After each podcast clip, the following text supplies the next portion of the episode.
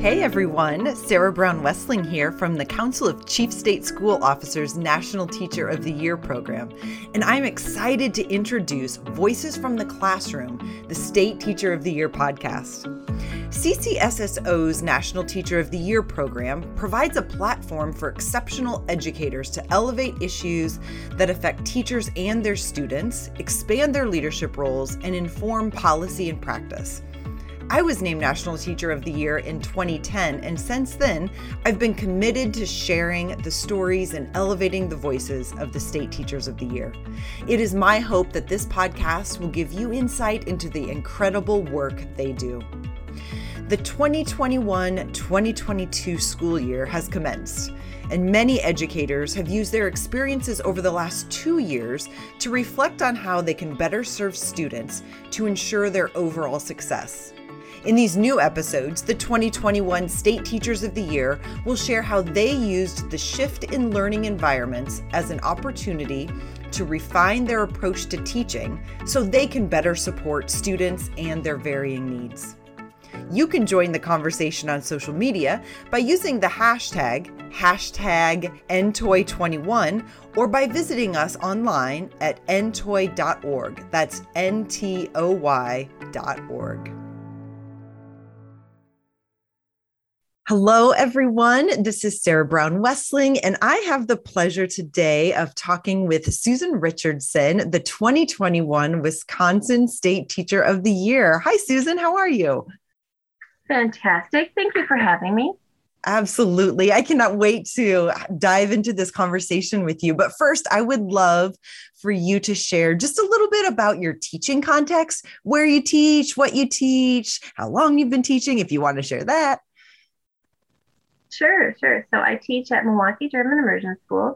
This is my ninth year there. I've been teaching about 23 years in total. And the Milwaukee German Immersion School is unique in several ways. So we're part of Milwaukee Public Schools, and um, we're one of many language immersion programs. So, what does that mean? Well, we are a normal public school in that we follow all of Wisconsin academic standards, but our main language of instruction is in German.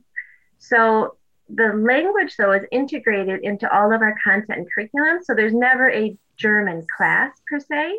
It's just the vehicle to learn math and science and social studies. So it's a K 5 school. And then when the kids leave our school, we are a feeder school to a middle and high school, which has not just German language um, German immersion students, but Spanish and French and Italian and Chinese, all of the different immersion programs in Milwaukee. So it truly becomes a K 12 experience. So the main student that we get is not a student who has prior German knowledge, it's just a normal urban Milwaukee student. Um, and so they enter K 4 having no no language at all and you know, the first couple days, there's a lot of repeating and observing and singing and gestures. Um, but usually by Thanksgiving, that's when the miracle happens uh-huh. because the kids they absorb so much, right? Language and vocabulary acquisition is just phenomenal, in the ages from four to seven. And so by Thanksgiving, usually though we call it the Thanksgiving miracle, the kids really can understand everything their mm-hmm. teacher is saying, although they cannot always produce it themselves correctly, they can communicate in the target language. And so K4, K5, and first grade are completely in German. In second grade, we introduce two 30 minute English windows a week. In third grade, it's 30 minutes a day. Fourth grade, hour 15. And fifth grade, they have 90 minutes of English a day. Wow. So by the time you leave our program, you're fluent in German, and you are still hitting all of the academic standards for, for ELA. That's just amazing. I mean, just kind of like wrapping my head around what a unique experience that must be, not only for the students, um, but for you as a teacher to be in that space and to be the conduit for, you know, such an immersive experience. That's so neat. Yeah, it is definitely a unique program. And we often have a waiting list which is mm-hmm. such a testament because unfortunately our district is often in the news for negative reasons. But our program is such a gem, as is the other the other language immersion programs. And I just love talking about our program. I'm drinking the Kool-Aid. I sent my own kids there.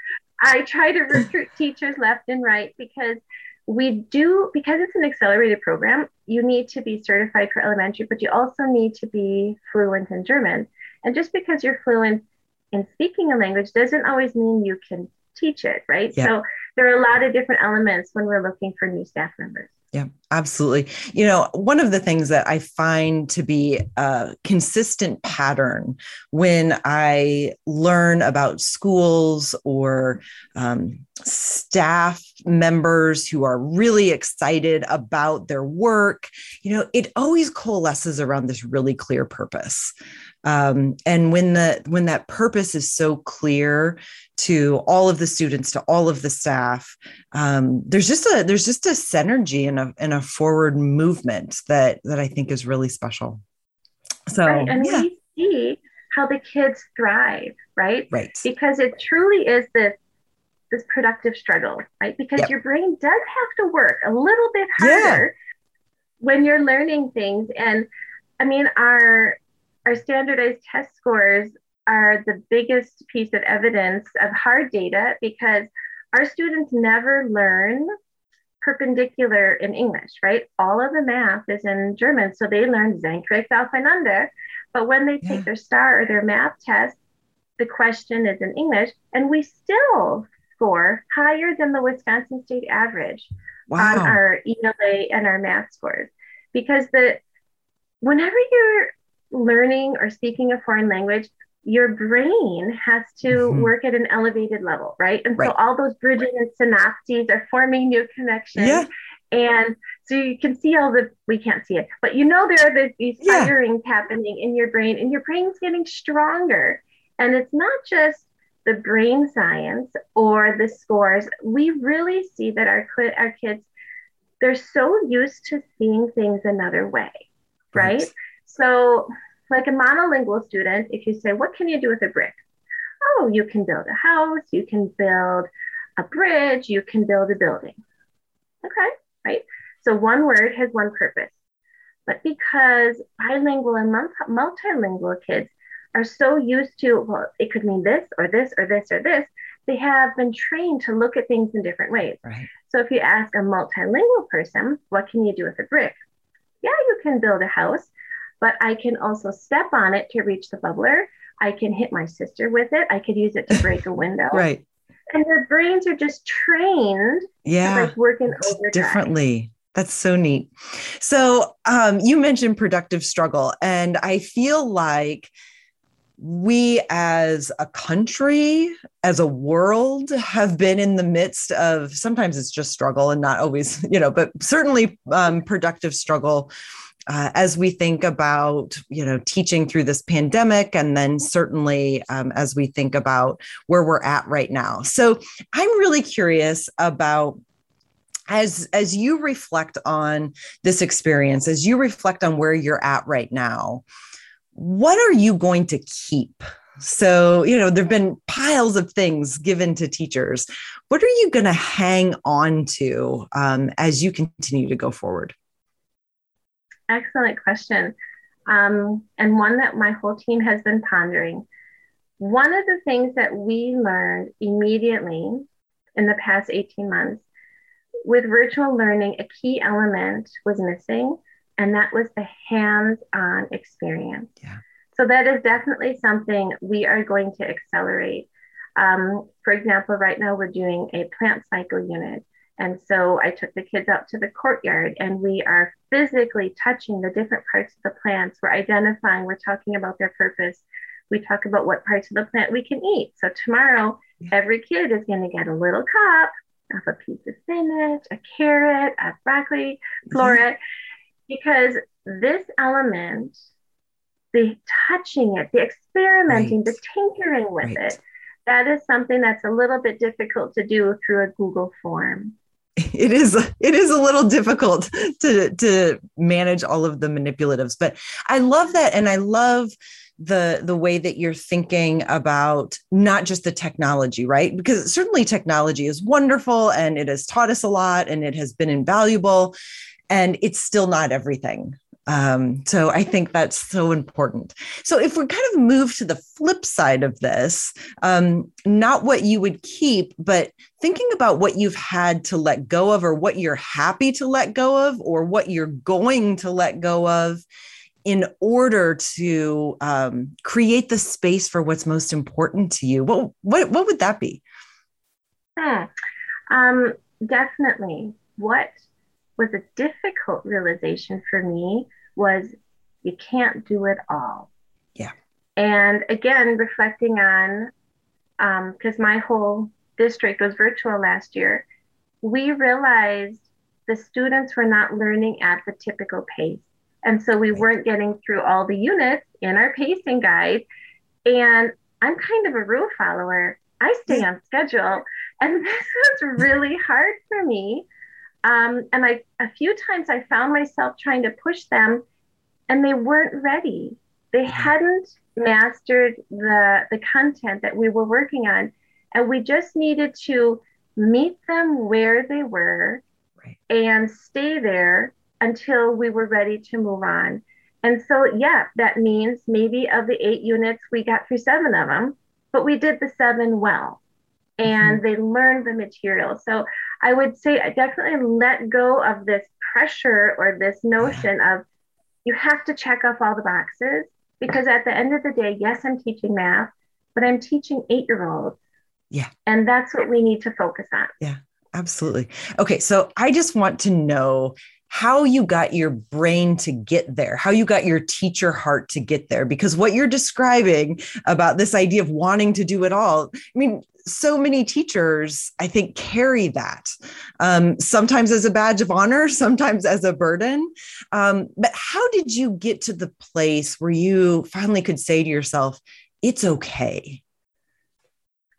I, I think it was because a little girl didn't mute herself and she was crying in the background oh. of she's going too fast. I don't know. I don't know what to do here. And i don't know if she was i think she was actually at her daycare and she was talking to like the daycare provider.